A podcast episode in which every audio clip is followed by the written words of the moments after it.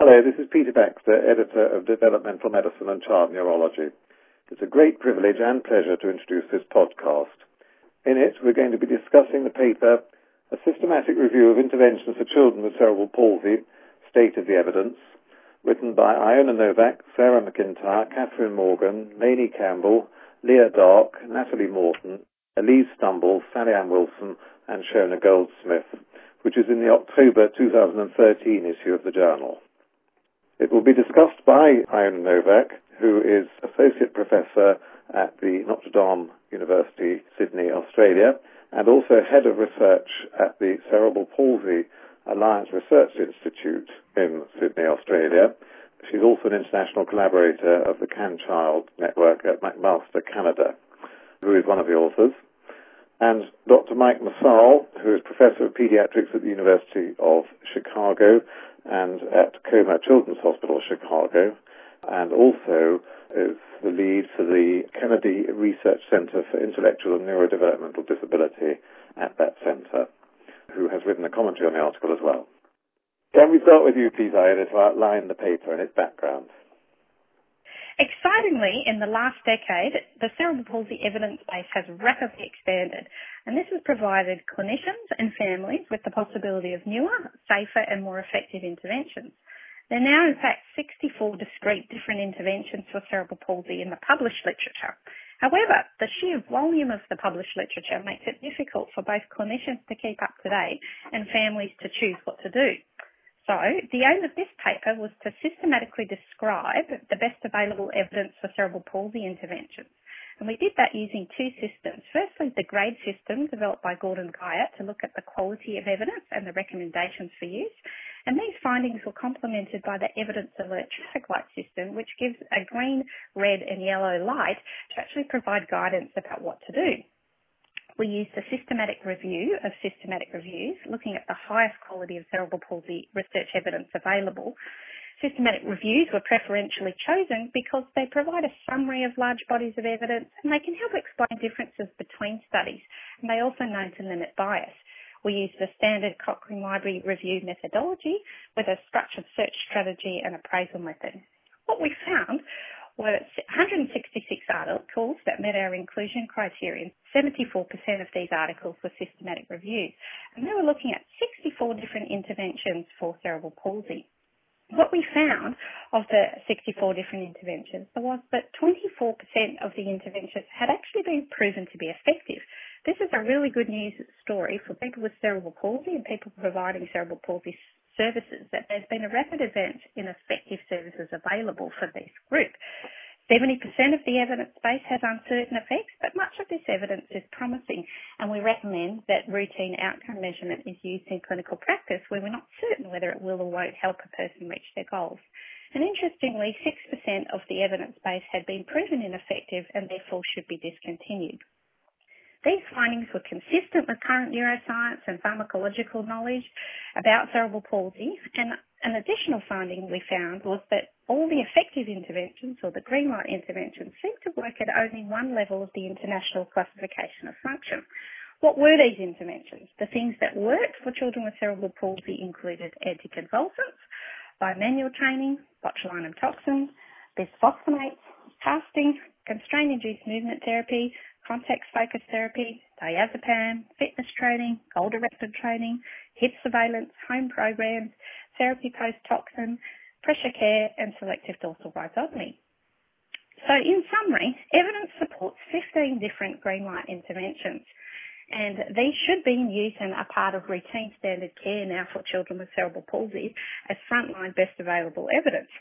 The yellow light interventions, or the ones that we're not certain about, should be accompanied by a sensitive outcome measure to confirm whether or not that the intervention is helping the child and the family reach their goals. And red light interventions should be discontinued because happily effective alternatives exist. Mike, do you want to comment, please? It is an honor to have waded through all the wonderful details that are in this paper and its graphic organization because I think that any of us who have done systematic reviews know how complex an undertaking is. And many of us come from only one discipline. And I think, Iona, one of the major things your group did was to not only be interdisciplinary in terms of your team of evaluators, but to be interdisciplinary in all the relevant literature. So could you comment, because the larger audience may not understand the available literature that's out there? Yeah, thanks, Mike. I think, yes, it was very important. We did have an interdisciplinary group of authors, and we did that very uh, much on purpose because whilst as professions we think about certain topics, that's not really the way families think about their child. They think about what does their child want to do, need to do, and is expected to do next. And so we tried to think about this paper from the perspective of how a parent might think about their child and how they might ask questions of health professionals rather than expect them to think in terms of um, professionals' bodies of literature.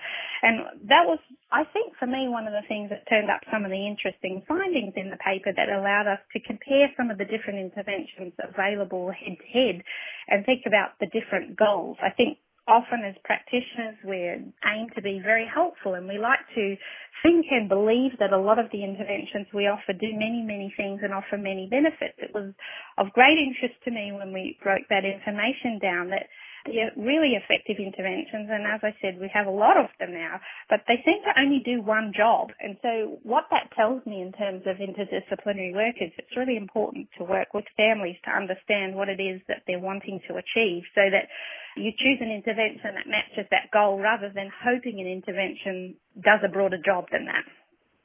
And and I think that was the very important thing of your paper. For example, families want to help improve how the child performs in motor areas. And your paper breaks down what should we do for spasticity management, what should we do for contracture management, and how do these relate, and what should we do for motor functioning. So share with us some of the things that we found that were helpful in those complex areas of motor challenges. Yeah, excitingly, in the last 10 years, there's been a number of interventions invented that actually are very effective for children with cerebral palsy for improving their motor function.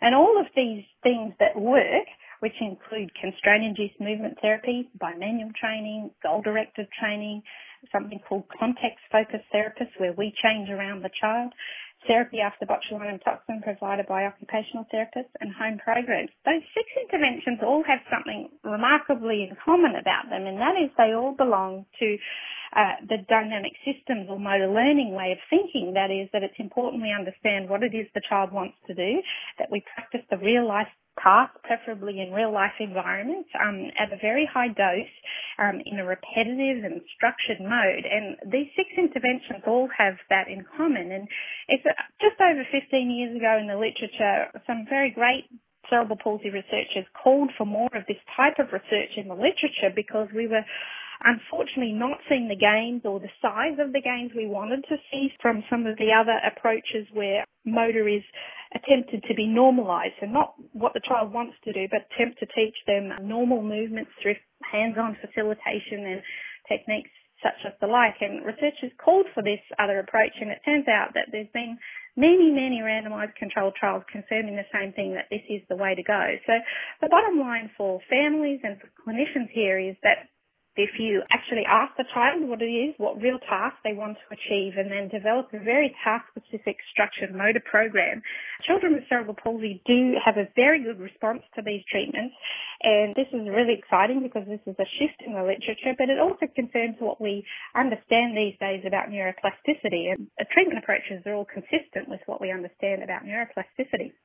I think that last statement and uh, the way you framed the complexity of the motor outcomes should be very helpful to both professionals and families because it's not only that one should do something that one sees sometimes some dramatic change like Botox in upper extremities that are impaired in motor positioning, but then it gives the therapist and the team and the family to work together on the goals and the supports to make the advantage of what has happened with the intervention carry through in real life. That's the takeaway message. Is is that uh, a over interpretation, or is that you know that the current models are that um, both combining the medical intervention at a certain level in conjunction with goal setting and with individual and family determined orientation of those goals is the way to do some of these more complex interventions. Yeah, I think it's a very good observation, Dr. Msall. I think one of the things that we notice with this review when you're looking at what works is that a number of the medical interventions, such as the spasticity management options or the contraction management options that look promising, they do a really good job of managing the symptoms of cerebral palsy and also uh, stopping a child from getting worse due to the secondary associated impairments that can happen with cerebral palsy that can cause a deterioration in motor function. And um, in addition, if we want to improve motor function, as I was saying before, those goal-directed neuroplastic approaches where we take a training, they're the ones that take the child forward with learning those tasks. So, of course, when you use those two sets of interventions in concert, you, you get the best possible outcomes. You've got one group of interventions improving a person's health and stopping them from getting worse, and another group that's actually training tasks and is moving the child forward. And these are, of course, both of primary beneficiary to the child because they're preventing pain, they're preventing secondary limitations, and also they're helping them achieve the sort of things that they want to do. And see, I think that's also critical for the audience to understand because you not only reviewed studies based on benefit, you also made sure that the interventions would not cause disproportionate adverse side effects. Yeah, I think that the crux of medical care is do no harm. And we need to be very frank and careful and objective when we're choosing evidence-based interventions. Even sometimes we like doing something or we're good at doing something, but we need to be constantly reading the literature. And it's a lesson I learned writing this paper that the evidence base is so rapidly changing. When we look at the data in five-year increments, it's exponentially going up, which means unless you're reading, it's very difficult to stay up to date. And that means things that you might be good at now may in 10 years time not be the most helpful things to be doing. So we have to be open to change and receptive and, and, possible to that so we can stay true to this idea of do no harm. And many of the interventions which we found in this review are less helpful these days or um, even ineffective. They were developed usually some time ago with the best available knowledge at that time. But fortunately for people with cerebral palsy, a lot more knowledge is now available and we have the choice of different treatments and it's up to us to offer those treatments and to move forward with the evidence base. Another area that families worry about with respect to the social independence of their children are areas of self-care and communicative functioning. And I thought it was very helpful that there were certain things that were very much considered as go, meaning that they were green light, evidence alert, had data to support them, interventions for both self-care and communication. Can you describe that and describe some of the excitement that you found on those interventions?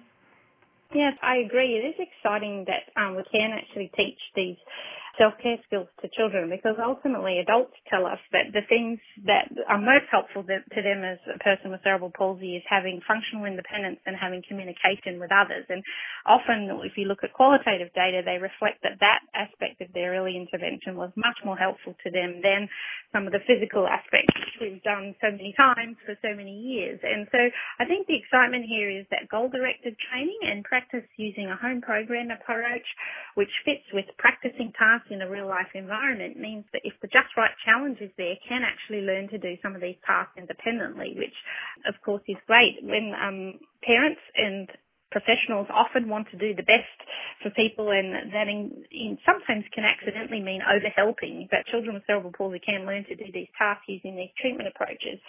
In addition, we're seeing important focus on communication in this field and, and, more speech pathologists are joining this field and considering research in the area and this is really important.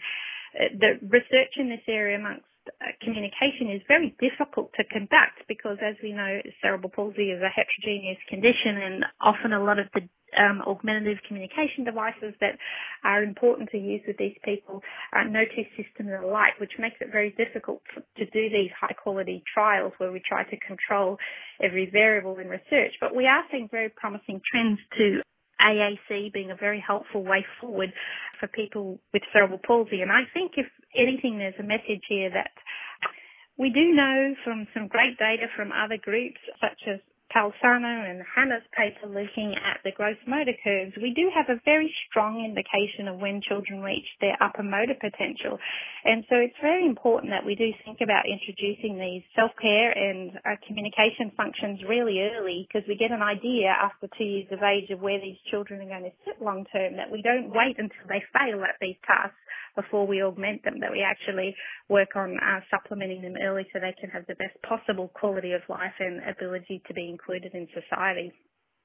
Iona, I don't know if all the audience understands what AAC means, and could you just comment on what that abbreviation stands for and the range of options it includes?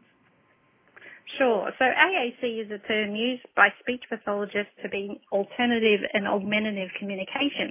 And so there's a continuum of interventions that might be offered to a person, which might be the use of symbols instead of words. And there might be simple symbols, there might be photographs in a book that a person points to, through to incredibly complex, um, individualized high-tech devices which um, offer speech augmentation. And, you know, people with cerebral palsy, they may have, uh, some of them profound physical disability, but normal or above average IQ and, and can communicate incredibly complex information with these devices. So um, it's a full continuum of what can be offered. Another thing that too often the larger medical community is not as well informed about are the interventions to manage behavior and social skills. And as all of us know who are in the field, we look at the whole child. Those are very important areas. Can you comment on some of the things that are helpful for parents in those and, and health professionals in those areas? Yeah, thank you. I think behaviour disorders are a very under-recognised and validated problem in children with cerebral palsy. The rate of behaviour disorders has not been studied as well as we'd like, but it looks like it's as high as one in four or one in five children have a behaviour disorder. And some of this does, of course, stem from communication frustration, but there are incredibly effective interventions that have been studied well in other diagnostic groups, but not studied well in cerebral palsy. So the evidence looks very promising here. I'm pleased to say, Dr. Baxter, that this review is already out of date. I think since we started, Whittingham and Sanderson have got some randomized controlled trial data um, in cerebral palsy looking at positive behaviour supports for parents, showing that this actually is probably more of a green light. So this is a really important approach that using positive behaviour support strategies for children with cerebral palsy can be highly effective. So that's very promising. And also, we do know that there's a strong relationship between parent coping and child outcome, and there are a number of very promising interventions for improving parent coping. And I think one of the lessons here is that we do need to systematically and routinely ask families how they're doing because this will also affect their well-being but will also affect the child's well-being. So in our surveillance program in Australia, in addition to looking at typical issues such as hip surveillance, we're also routinely surveilling um, parents' well-being, knowing that this does have a number of effective intervention approaches such as coaching, behaviour therapy, parent to parent support, and those can be incredibly important for helping a parent to cope long term, for the family to stay together, and all of which is, of course, beneficial to the child. I was always taught that one of the other areas that put an enormous amount on family with respect to stress was mealtime management and feeding skills. Mm. And know, since I started practice 25 years ago, there have been major advances medically in supporting nutrition. Well, what do we know about helping children with those feeding and oral motor skills? Yeah, nutrition is an incredibly important issue with children with cerebral palsy. Too often we hear people say, well, they're just thin because they have cerebral palsy. And in fact, Westbom's group in the Swedish register were able to show that those with GMFCS5 or the most severe level of physical disability, 50% of those children were actually starving. And that could be intervened upon using non-oral feeding techniques such as a gastrostomy tube. Um, and so it's incredibly important that we do actually not make assumptions about this, that we check and measure this. Stevenson's work gives us some guidelines of what to think about the appropriate weight and height for children with cerebral palsy, but there are interventions. This has not been studied as well as we probably need it to be, but that's also because they're a more niche group. But we do need to recognise that from registry data, currently one in 15 people with cerebral palsy might need non-oral feeding and gastrostomy seems to work for most of those, but you have to manage the adverse events associated. And then as you mentioned, Professor Msall, that you have to think about their relationship with the family because often for a child with a severe disability, one of the most nurturing things a parent can do is to feed their child and have to think about what impact that has on the parent by taking that role away from them. And that needs an important amount of discussion to help come to a shared decision making model about what's the right thing for that family and for the safety of the child with swallowing food. The other area that families and your perspective for health professionals offer is also a life course framework. Like one of the things that I noticed was that you incorporated in this review strategies to improve bone density, what's known, what's unknown. What did you find? Yeah, importantly, we're understanding more about this issue. Um, bisphosphonates seem to be a very helpful intervention for this group, but only for certain subgroups. And I think the well-known researchers in this area, Henderson, have made it very clear that a large, well-powered randomized controlled trial in this group is particularly difficult to do, and we're probably not going to ever get that trial done because it's impossible to assemble the sort of sample size that would be needed. But we are seeing pleasing trends from bisphosphonate. The vitamin D looks promising. Uh, the, evidence for standing frames um, is partially there, and then some people are trying a technique called whole body vibration, although not really from a data perspective is much known about that in cerebral palsy. So we do have some options, and the best predictor of fracture is a previous fracture. So anytime that somebody is seeing a child with that has a fracture, then they should confirm whether uh, bone density strategies from evidence have been put in place. The important thing in this paper, there was a small number of interventions that have been proven based on the best available evidence to not work in the ways to improve motor or developmental outcomes. And two of those were quite expensive. One was hyperbaric oxygen, and I think the other was cranial sacral therapy. Mm. Can you comment on, you know, what you found on those two areas? Yeah, so in hyperbaric oxygen, there's been three uh, high quality studies conducted and a meta-analysis we conducted and published elsewhere has shown that even though this intervention aims to improve motor function and you would see some gains during the treatment period, the gains are not superior to any other treatment technique. And so this is not the cure that people hope that it might be.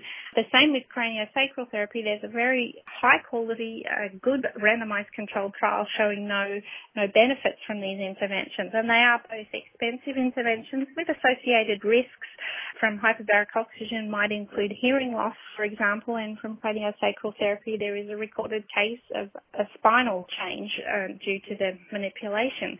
I think also it, it's fair to say there are two therapy interventions there, neurodevelopmental therapy and sensor integration, which also parents may be choosing to buy or are being offered privately by practitioners who there's also been more research into those areas suggesting that it doesn't have the treatment effect that we would have wished for. And um, I think it's important that people understand this when they're choosing treatments that it's not these things are are all worth trialling at an experimental level to see whether we can create a benefit for cerebral palsy. But interestingly, they're not giving the gains that we hoped for. But in fact, there are a number of green light interventions that do give those gains that we've been hoping for. And so if you had a choice, then you're probably going to choose the ones that work. I also thought it was very important that you really acknowledge that some of the longer term impact or some of the more complex, more multidimensional outcomes, such as functioning and participation, had not as much evidence as we had hoped for, even though the ICF model is more than a decade old.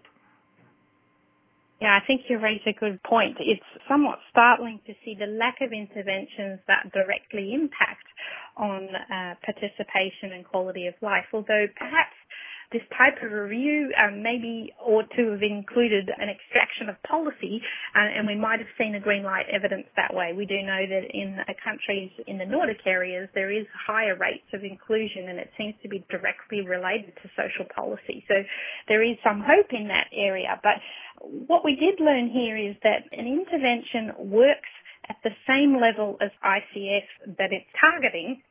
It doesn't seem to have an upstream downstream benefit, which is what we always hope for in healthcare, that one intervention can do many things.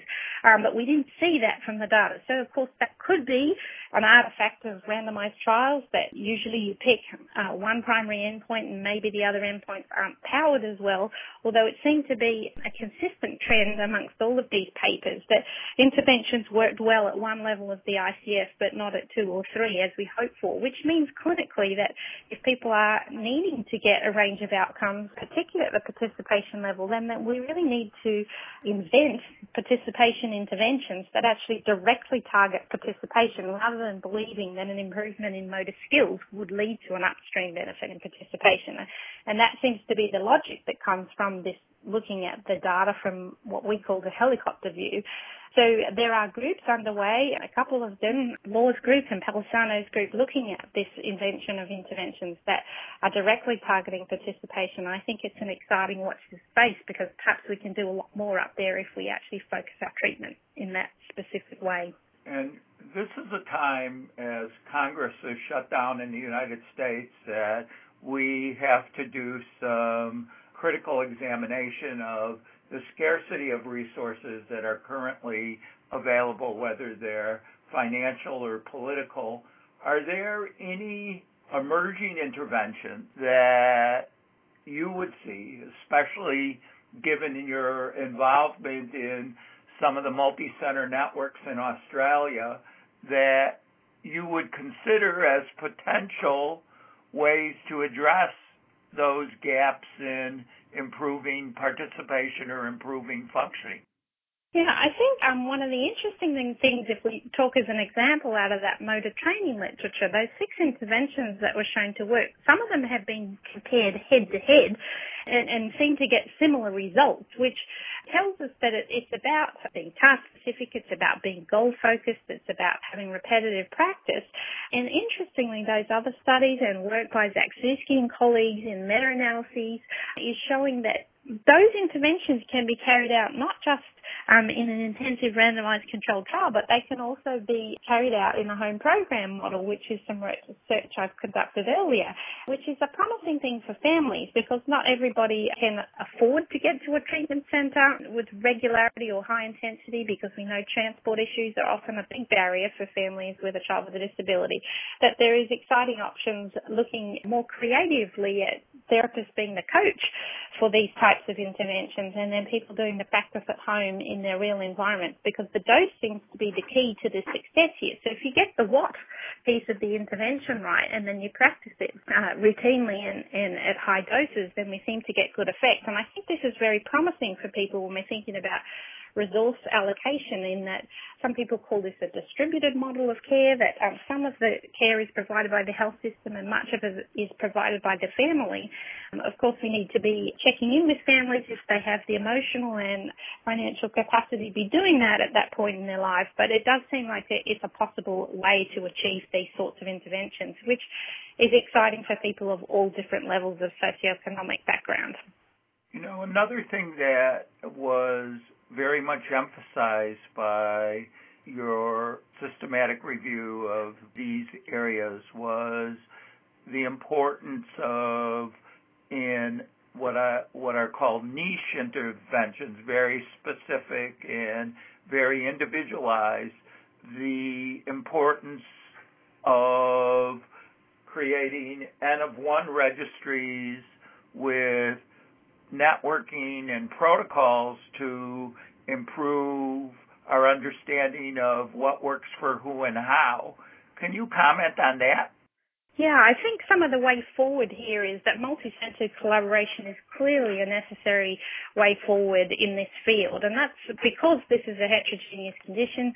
Trials are expensive to conduct. The resources available for trials is becoming tighter and tighter. And collectively, we can do a lot together. And, um, the randomized controlled trial is the gold standard for looking at intervention effectiveness, but of course in people with cerebral palsy or more niche problems and conditions, you do need to move and importantly to other designs. And I think the Swedish group, Hägglund and his co-authors have done a lovely job of using the register methodology to look at prospective treatment outcomes such as hip surveillance and, and they tell us a lot. So I think a lot of these spaces where we have not yet enough evidence to be sure, there are some promising ways forward. Yes, we could collaborate for international randomized trials. We could use registries. We could use other methodologies such as single systems design in a very systematic way and actually answer these questions in a more thorough way. So I think the field has really got a lot of momentum um, and there's a, a lot of research possibilities available now which mean that we could even have more answers for more families. And I think that latter statement, especially because with current communication technologies, whether they be webinars or podcasts, or our dialogue that all of us in this podcast have had as we've observed the scientific data presented at the international meetings or at the American Academy of Cerebral Palsy Developmental Medicine meetings, which is the U.S. equivalent of the international meeting. Those have all been very helpful in improving our awareness of both the complexity of the challenge, the way to improve research, and the way to network with colleagues and editors. And if you could have one thing that you would like for funding mechanisms, what would they be? Well, I think the next, the next big step forward after this review is actually to use this evidence to write decision-making aids for families to choose between these interventions. There is good evidence in other diagnostic groups that decision-making aids assist people to have less decisional conflict, to have less stress, and to feel more comfortable with the choice of treatments. And I think that is the greatest gap in our evidence base at the moment, that we now actually have some very good quality evidence for cerebral palsy and we need to put these into guides to help families to choose. So I think that would be a, a great step forward in terms of an international collaboration between the academies funding such an initiative. And I think that would also bridge the gap because no matter how hard one tries from one's discipline perspective to keep up, without access to decision aids, without aspects to training, without knowledge of the literature, it's very hard to get there. Agreed. Uh, well, you've done an outstanding job. I think everyone should take a hard look. Everyone should realize that this is a summation based on the available evidence. In those things that were not certain, you gave people the tool to critically look at it, but use some outcome measures to understand it. And you were very cautious in making sure that things that were potentially harmful were not routinely used when there were better ways of addressing management. This was a fantastic interdisciplinary job, and I am so glad it can be disseminated both by podcast and through the international reputation of developmental medicine and child neurology. Thank you so much. We've now come to the end of our podcast. I hope everyone listening will find this podcast as riveting as I have. Even if the findings are sometimes unexpected and even controversial, this paper emphasizes the importance of the scientific approach to interventions for the large number of children we care for with cerebral palsy. So I think this podcast has been particularly important. And just remind our listeners that the article is entitled A Systematic Review of Interventions for Children with Cerebral Palsy, State of the Evidence. It's by Novak et al. in the October 2013 issue.